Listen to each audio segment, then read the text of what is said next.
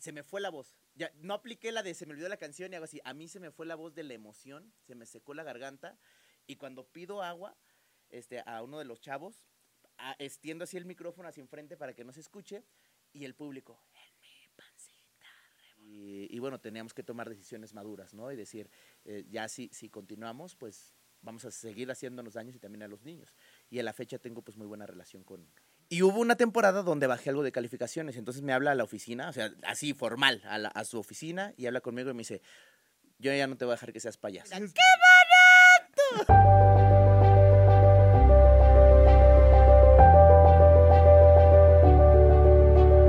Mi querida familia de Asertivo, ¿cómo están? Qué placer saludarles una vez más. Hoy tengo un invitadazo, invitadazo de honor. Es un gran carnal, gran amigo y un excelente artista. Mi queridísimo Costel, ¿cómo estás? ¡Eh! Hermano, qué placer estar aquí contigo. eh, y bueno, creo que siempre nos echamos como buena, buena charcha, ¿no? Sí, sí, sí, siempre tenemos muchas cosas que platicar. Se nos da, hasta deberíamos dedicarnos a esto. Sí, deberíamos de ser locutores. Bienvenido Asertivo. Gracias, muchas gracias. Qué asertivo eh, que tuvieras este invitadazo. Ah, No, ¿Desde hace cuánto tiempo lo estoy buscando? De verdad, estoy tras de Costel, tras de Costel, pero bueno, tiene fechas por todos lados, anda trabajando por aquí y por allá, el circo, eh, la conducción, la actuación y un chorro de cosas que estás haciendo, mi queridísimo Cos. No crean que no venía por payaso, ¿no? Es eh, por profesión. Oye, es la primera vez en Asertivo Sí. que tenemos un invitado payaso. Ah, de- de- patadita y toda la cosa. Sí, por favor, a ver, ponte. Patada. Ahí está. Ahí está. Eso. Es el primer invitado payaso que tenemos, pero digo, yo, yo reconozco una trayectoria grandísima que tienes, Costel, en esto de la artisteada, como payaso, como cantante, porque no solamente eres payaso, también eres un gran cantante y no cantas payasadas. También de vez en cuando. eres, el pero- eres el payaso que le canta al amor. Sí.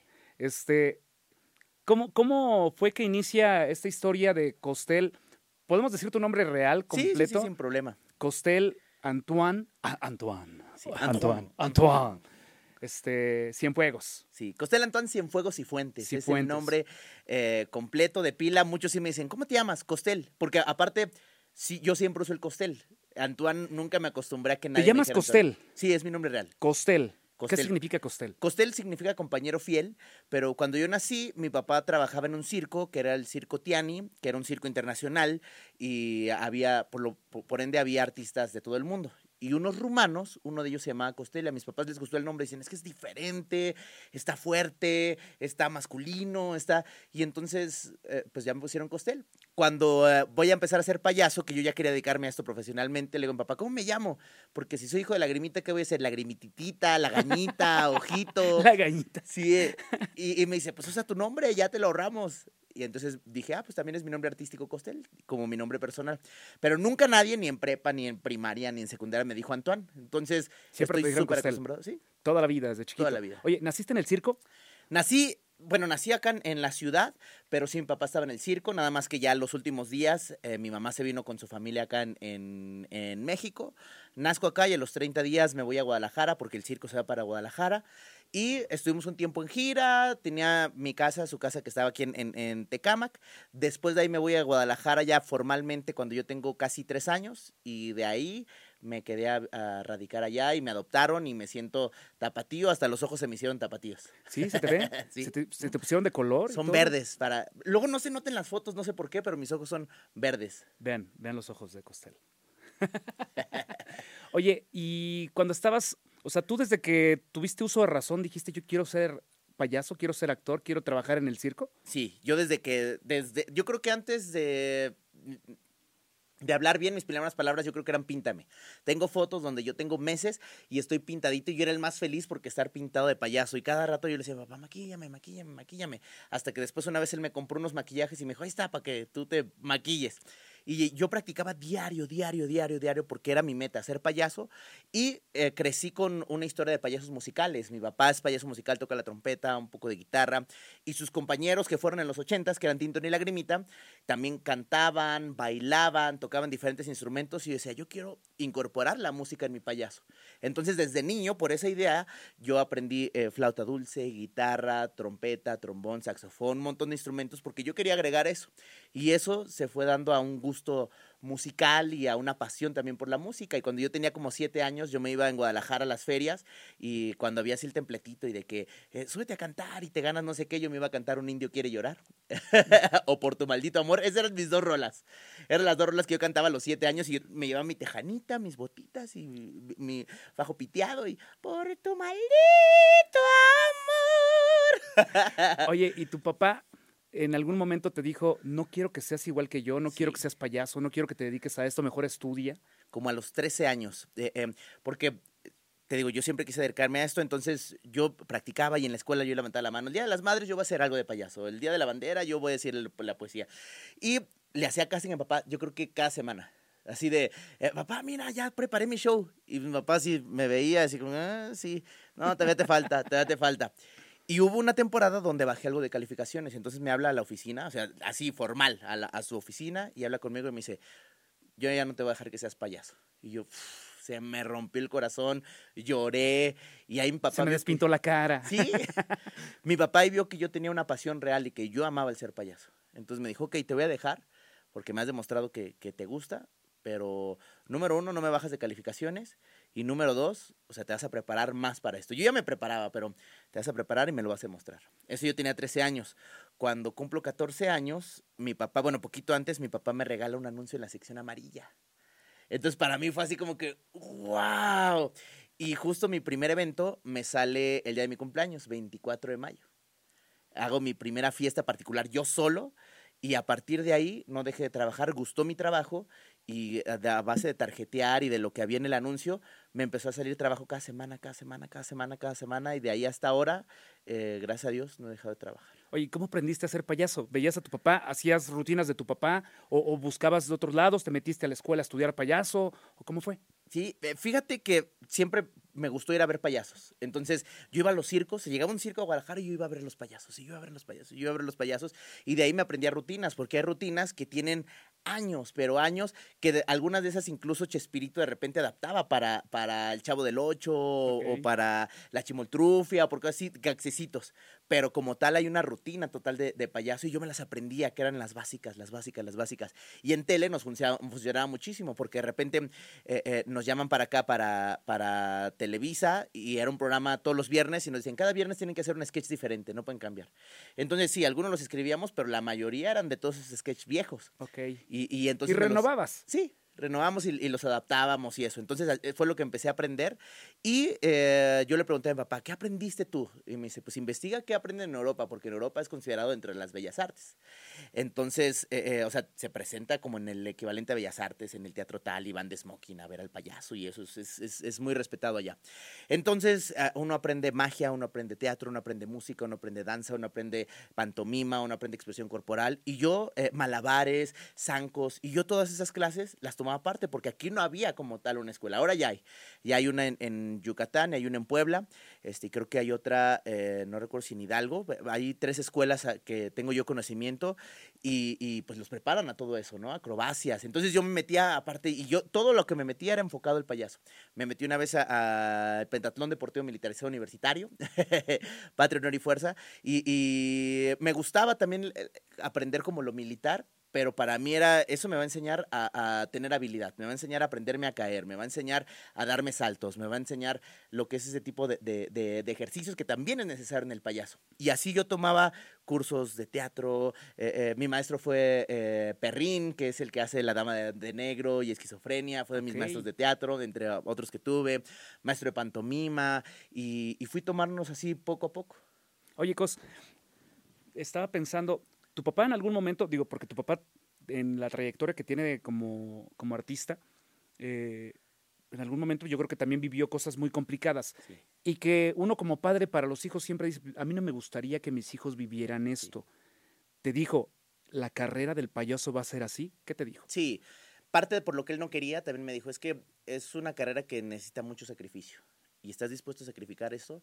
Si estás dispuesto, sí, dedícate a esto. Si no estás dispuesto, no, porque sí eh, eh, hay momentos, y me, si tú lo has vivido, de hecho hay una canción que se llama Juntos por Siempre que cantábamos, que yo le, le dedicaba cuando yo tenía siete años. Eh, nos habían regalado un disco de un tío de, de un amigo de mi papá. Y yo escuchaba la canción y dice, juntos por siempre estaremos en la distancia, pensar uno en el otro será, juntos por siempre. Y es del amor de padre a hijo. Y mi papá de repente trabajaba todo el día, entonces yo solo lo veía cuando me llevaba a la escuela y en vacaciones. Y los demás días no lo podía ver porque era, él estaba trabajando y me dijo, ten en cuenta que hay días que no te puedo ver y el día que tú quieras tener familia va a pasar eso. Hay días que yo tengo que estar de gira y tengo que estar uno, dos meses solo, digo, de repente los llevo fines de semana, algo así, pero pues, la mayoría de semana estoy solo y aunque estén conmigo, pues yo estoy trabajando todo el tiempo. Entonces tienes que entender eso. También siempre alguna vez estás en el ojo y alguna vez te van a hacer un chisme, te van a inventar cosas, entonces tienes que tener un temple y no te tienen que afectar las cosas que te digan. Entonces, igual yo te voy a estar molestando para tener como ese, para que tengas ese parámetro y que el día que alguien hable de ti, que no te afecte. Es súper importante que tengas como conocimiento de ti y tus sentimientos súper, y, tus emociones súper estables. Que entonces sea de Costel. ¿Y qué es Costel? Y que sea completamente diferente a todo lo que hay. Entonces eso también me abrió los ojos y me ayudó a, poder eh, lograr diferentes cosas. Wow, no, pues te, yo creo que primero el golpe de decirte, no quiero que seas una copia mía. Sí. Y uno diría, ¿por qué? Pues si eres mi papá, no tengo derecho a decir qué barato. y me sale, mira, ¡qué barato! no, sí, claro, tenías todo el derecho a decir qué barato. Sí. Pero creaste tu propia historia. Hoy después, si mal no estoy, tienes alrededor de 25 años ya como profesional dentro de tu carrera. Sí, sí, 25 años, en 25 años los, las palabras de tu padre han, han retumbado, te ha pasado algo, has sacrificado muchas cosas. ¿Qué ha sucedido en 25 años de carrera como profesional? alegrías enormes como lo que yo creo que de las grandes cosas que me ha pasado es estar en un estadio azteca lleno junto con ustedes aquí en, en, eh, la fiesta de la Qué Buena y escuchar a 90 mil personas. Se me fue la voz. Ya, no apliqué la de se me olvidó la canción y algo así. A mí se me fue la voz de la emoción, se me secó la garganta y cuando pido agua este, a uno de los chavos, extiendo así el micrófono hacia enfrente para que no se escuche y el público, y se me enchinó la piel. mira, se me puso la piel chinita ahorita que lo estabas. Los ojos se me hicieron así llorosos y, es algo mágico. Eh, de perder, creo que no perder, creo que uno aprende. También eso me enseñó mi papá que cada experiencia, incluso mala, es para uno poder llegar a ser mejor persona y buscar ese, ese lado bueno, ¿no? Esto que me va a enseñar y esto que me va a ayudar. Estuve casado, creo que de repente el no haber estado tanto tiempo en casa. Siempre mi sueño fue tener una familia, siempre mi sueño fue tener, yo quería tener ocho hijos, tengo tres. Eh, Te faltan eh, cinco. Digo, mientras haya vida, siempre hay oportunidad. Eso, eso. ¿Quién se anima? Levante la mano. ¡Ay! Entonces, eh, yo quería tener ocho hijos y era mi sueño. Entonces, sí lo sentí en el momento personal como a lo mejor un fracaso el decir, híjole, no funcionó mi matrimonio, ¿no? Y, y, de repente haciendo análisis o haciendo introspectiva, digo, bueno, pues es que le dediqué a lo mejor mucho a mi trabajo, le dediqué pero después hubo un momento en el que no y me dediqué completamente a mi familia. Entonces, ¿qué fue lo que pasó? Y, y creo que son las cosas que de repente uno aprende, ¿no? Al principio sí fue eh, culpa de mi trabajo, pero creo que fue más culpa mía el no encontrar una persona que entendiera mi trabajo y de repente nos enamoramos y decimos, ay, es que, no sé, me gusta ella como es, pero falta que busquemos a alguien que nos ame como somos. Y que nosotros amemos como es. Exacto. Entonces, creo que faltó eso, creo que la persona que la respeto mucho eh, eh, nunca entendió como tal todo lo que significaba mi trabajo y había cosas de mi trabajo que le lastimaban y eso fracturó la, la relación que después ya no se pudo arreglar y, y, bueno, teníamos que tomar decisiones maduras, ¿no? Y decir, eh, ya si, si continuamos, pues vamos a seguir haciéndonos daños y también a los niños. Y a la fecha tengo pues muy buena relación con, con ella, ¿no? Una relación cordial y amable y, y, bien. Y a lo mejor si hubiéramos continuado hubiera sido eh, eh, de esas de las que te peleas y gritas y no sé. Nunca fue así. Eh, sí llegó, los momentos de fractura sí llegó a ver, nunca de insultarnos, porque eran mis reglas de casa, nunca vamos a decir una sola grosería en la casa ni entre nosotros, eh, eh, nunca nos vamos a gritonear, nunca, mucho menos nos vamos a empujar, a tocar, a, a- a- a- a agredir, y siempre cumplimos esas reglas, pero sí hay momentos de frustración y momentos donde uno decía, ay, es que entiéndeme, ¿sabes? O sea, sin gritar y de insultar, pero sí de hablar fuerte y decir, "Ugh". ¿Hoy estás feliz? Sí, sí, me siento pleno. Estoy muy enfocado. Volví a dedicarme a mi trabajo porque sí, eh, digo, aunque nunca dejé de trabajar, eh, sí hubo una etapa, yo creo que fueron unos cuatro o cinco años, donde eh, agarré en primer lugar en familia, que no me arrepiento porque vi crecer a mis hijos, los disfruté, los sigo disfrutando, tengo una buena relación con ellos. Eh, creo que era necesario para mi vida también tener ese descanso después de que fueron casi 10 años en que no paré de trabajar un solo día. O sea, fueron 10 años de, de un día estaba, dos días estaba en Guadalajara grabando cinco programas, más aparte conciertos, más aparte entrevistas. Los miércoles grababa en Estados Unidos programas para toda la semana, llevaba aquí los jueves a conciertos, viernes programa de televisión, entrevista, concierto y circo, sábado programa de televisión, entrevista, concierto y circo, domingo concierto y circo. Ese era mi estilo de vida por 10 años. Eh, eh, lo disfruté también mucho, pero sí había, hacía falta ese, ah, ese frenito, ese disfrutar a la familia, ese disfrutar a los hijos y, estoy contento. Pero ahorita estoy nuevamente enfocado en mi trabajo. Eh, después de pandemia me enseñó muchas cosas, que tenemos poco tiempo, que tenemos que también eh, eh, sacar jugo de, lo, de las bendiciones y de los talentos que Dios nos ha dado. Y, y dije, aparte amo mi trabajo. La verdad lo amo con todo mi corazón y es momento de volver a enfocarme, de volver a hacer música nueva, de, volver a llegar y, venir a entrevistas. Y, aparte lo disfruto mucho porque siempre las pláticas son diferentes. Y, y, eh, entonces era momento como de dar ese, ese upgrade, por así decirlo, este salto de madurez, ese salto de decir, voy a enfocarme en mi trabajo y ahorita estoy en eso, estoy trabajando mucho, eh, tengo metas muy claras, tengo metas muy eh, eh, objetivas, poco a poco, obvio, tengo una meta alta, pero tengo que ir cumpliendo paso a Metas paso. pequeñas. Sí, como si fueran eh, vidas de Mario Bros.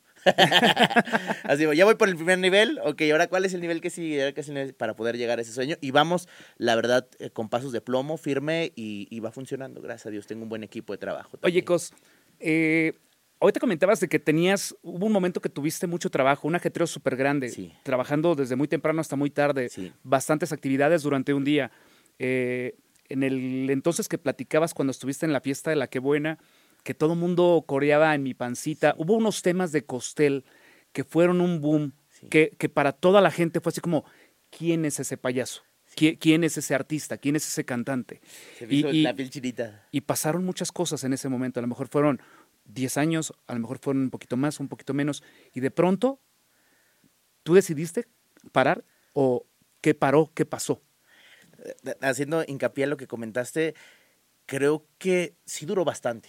O sea, duró bastante el- el- la sensación de lagrimita y costel en ese entonces. Sin duda, el par de aguas fue eh, eh, eh, la primera fiesta de la radio que estuvimos, que fue en 2007. Después, tres años después, regresamos. Y lo que comentaste ahorita, eh, en esa vez que regresamos estuvo Jenny Rivera, estuvo eh, eh, Pedrito Fernández, estuvo Diego Verdaguer, en paz descanse, entre tantos, ¿no? Y esa vez, ellos tres que pff, llegaron y me felicitaron y me dijeron, no manches, o sea, qué increíble eh, recibimiento del público tienes, cómo se saben tus canciones. En primer lugar, aquí estuvo Bajo la lluvia, En mi pancita, Dime tú, Bailando solo, Amigos no. Eh, eh, eh, eh, esas fueron las que fueron primer lugar y aparte Sí. fueron otras cinco que estuvieron en el top ten, no primero, pero de todas estuvieron en el top ten. Y 10 años de éxito dices, híjole, qué, qué, qué increíble, ¿no? ¿no? Hasta la fecha no me lo creo y pasó así rápido. ¿Qué fue lo que pasó después? Creo que sí nos saturamos demasiado de trabajo. Después hubo un momento en el que eh, eh, descansábamos poco. Entonces sí empezamos mi papá y yo a tomar la decisión de decir, "Ay, ya necesitamos unas vacaciones. O sea, ya, ya empezamos a necesitar un poco de esto. Sí le bajamos un poco de ritmo nosotros, sí fue decisión de nosotros, pero a la par, de repente decir, ok, ya no vamos a hacer el programa de Guadalajara, ya este, ahorita eh, ya, nos, ya llevamos como 3, 4 años que ya no estábamos con la disquera. Entonces nos desconectó de repente porque estábamos trabajando el tiempo, nos desconecta del, de, de, de, los amigos de la radio, de los amigos. Entonces de repente dejamos de hacer entrevistas y eso sin duda alguna, pues dejas de estar presente, ¿no? Aunque claro. el público nos recuerda, eh, sí dejamos de estar presente un tiempo y creo que todo eso fue lo que hizo que de repente se, se calmara todo el río que venía de, de Lagrimita y Costel. Y antes de pandemia fue un momento como súper relax, un momento que hasta descansamos, hasta además decíamos, ah, cara, ya estamos descansando mucho, ¿no? Y de repente llega pandemia y eso sin duda alguna nos, nos activó, fue de, tenemos que ponernos las pilas. Y más yo, porque mi papá ya tiene toda una vida y sí, mi papá fue de, no, yo me la sigo así, yo me la llevo así.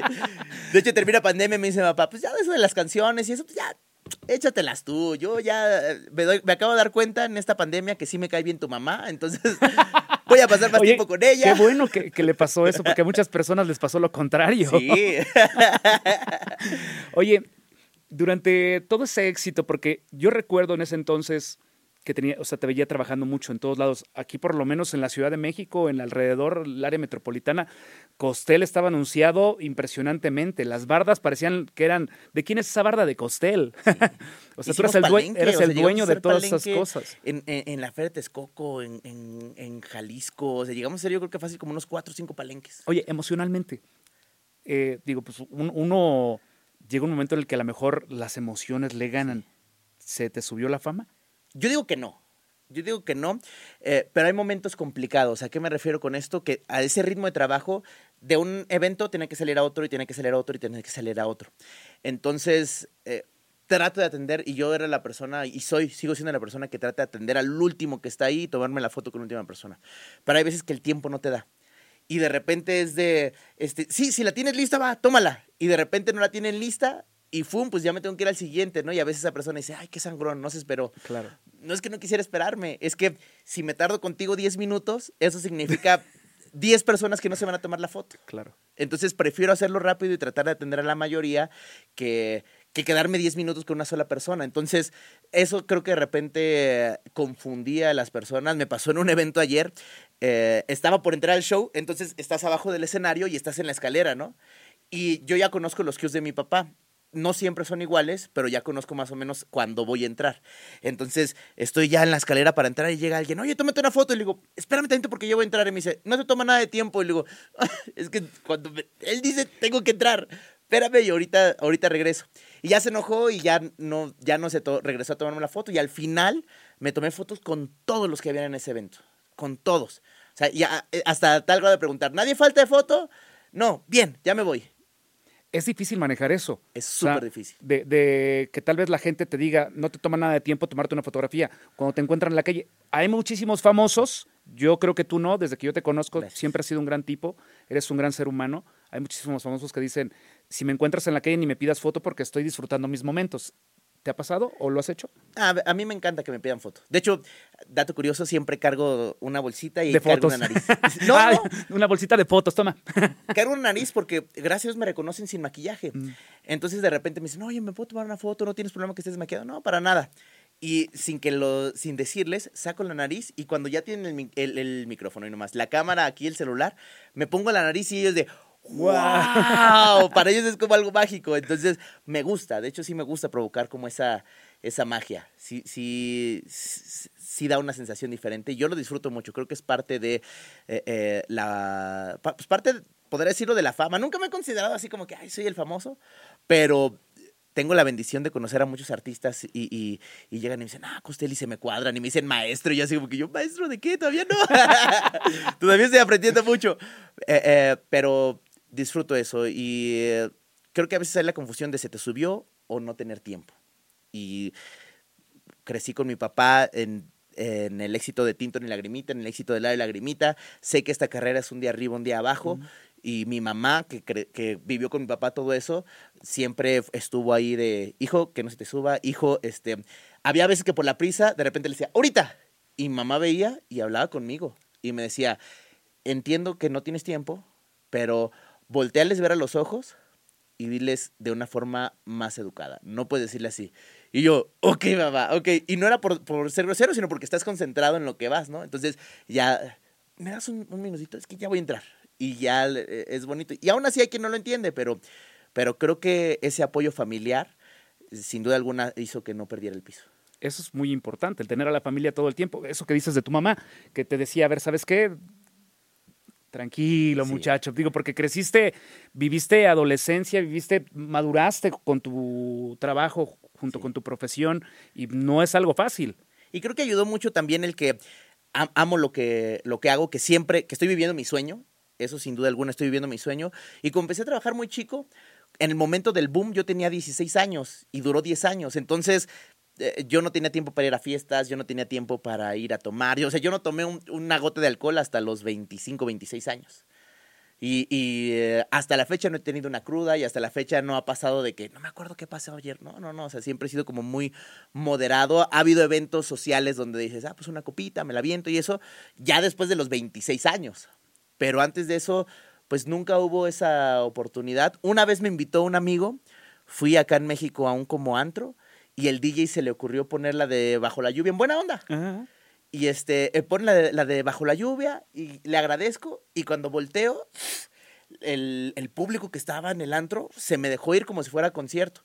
Los de seguridad del lugar me tuvieron que sacar y me dijeron, no puedes venir si no traes seguridad de tu parte y si no rentas el VIP. Y yo así, pues, entonces qué chiste, ¿no? O sea, qué divertida te das. Entonces, ¿para qué, ¿para qué ponen mi canción?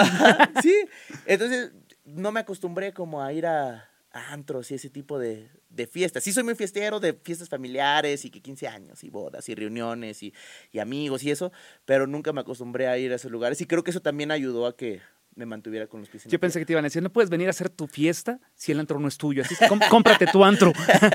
No puedes venir a hacer tus payasadas en ese lugar.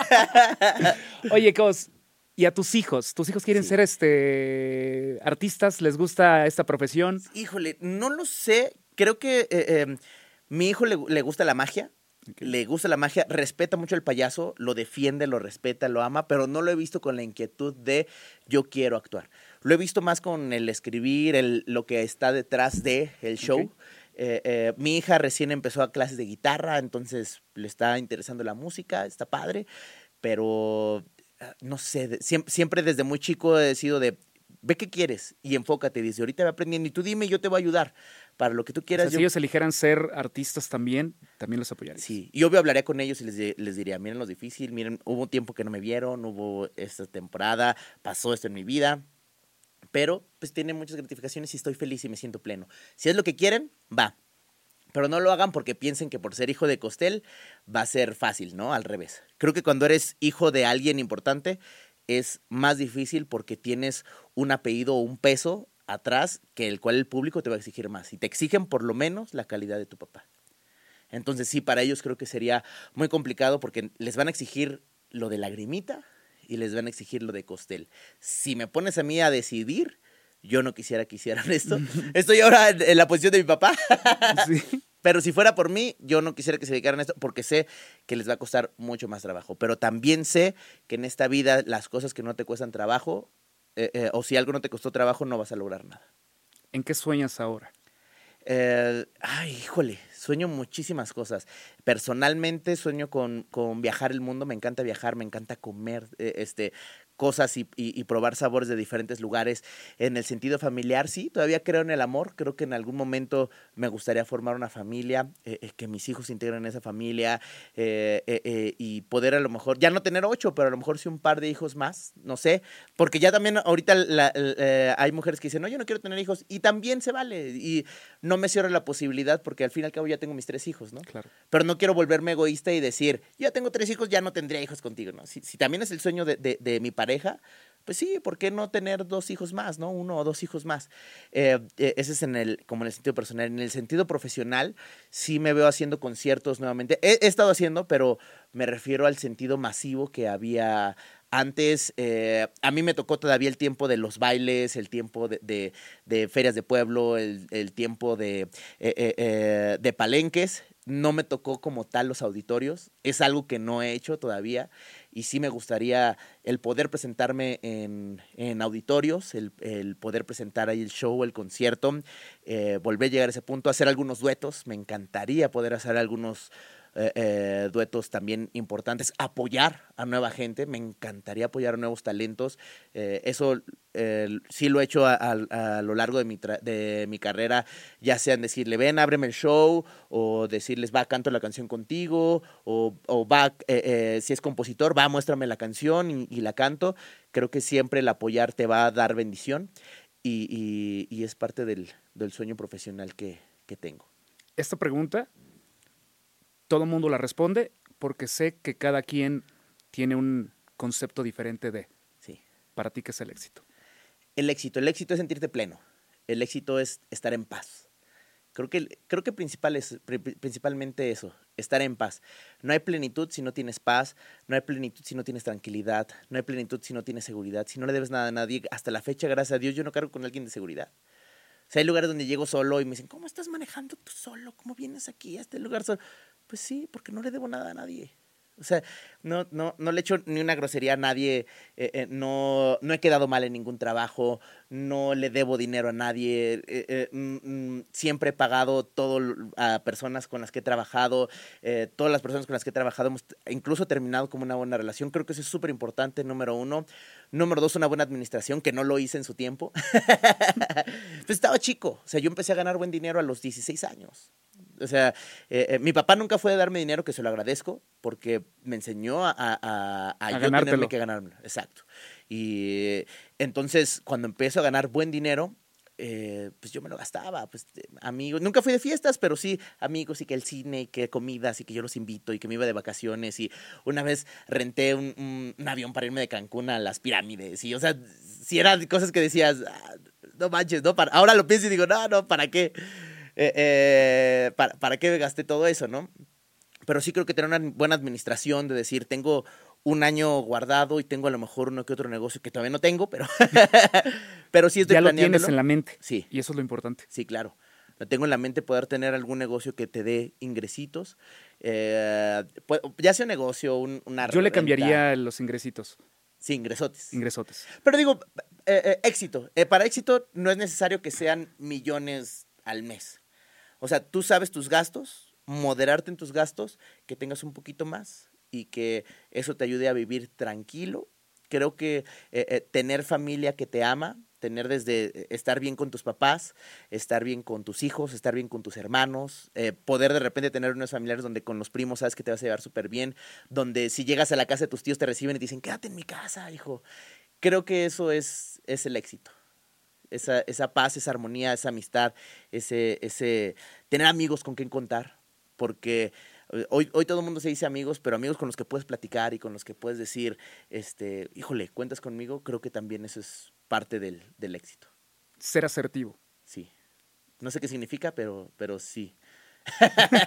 no, sí, ser asertivo es, eh, eh, pues, darle al clavo, ¿no? Darle al clavo, saber elegir perfectamente a las personas, saber elegir a tu grupo de trabajo, saber elegir a, la persona que está contigo. Sí te vuelves más exigente, pero, pero eso hace que, que llegues a la plenitud, ¿no? Me encanta. Es Costel, mi queridísimo Costel, qué gustazo que estés aquí, qué gustazo que hayas venido. Esta es tu casa y espero que sean muchísimas más las que vengas a platicar conmigo, porque neta, sé que tenemos muchas cosas que platicar, pero también sé que andas corriendo. Siempre andamos corriendo, mi chiñal. y, y gracias por estar aquí en Asertivo. Es un placer estar aquí contigo y sabes que cuentas con mi amistad y que te lo digo sinceramente. Que yo sé Igualmente. que cuento con la tuya. No, igualmente, amigos. A la orden. Este es Asertivo, es Costel, síganlo en las redes sociales.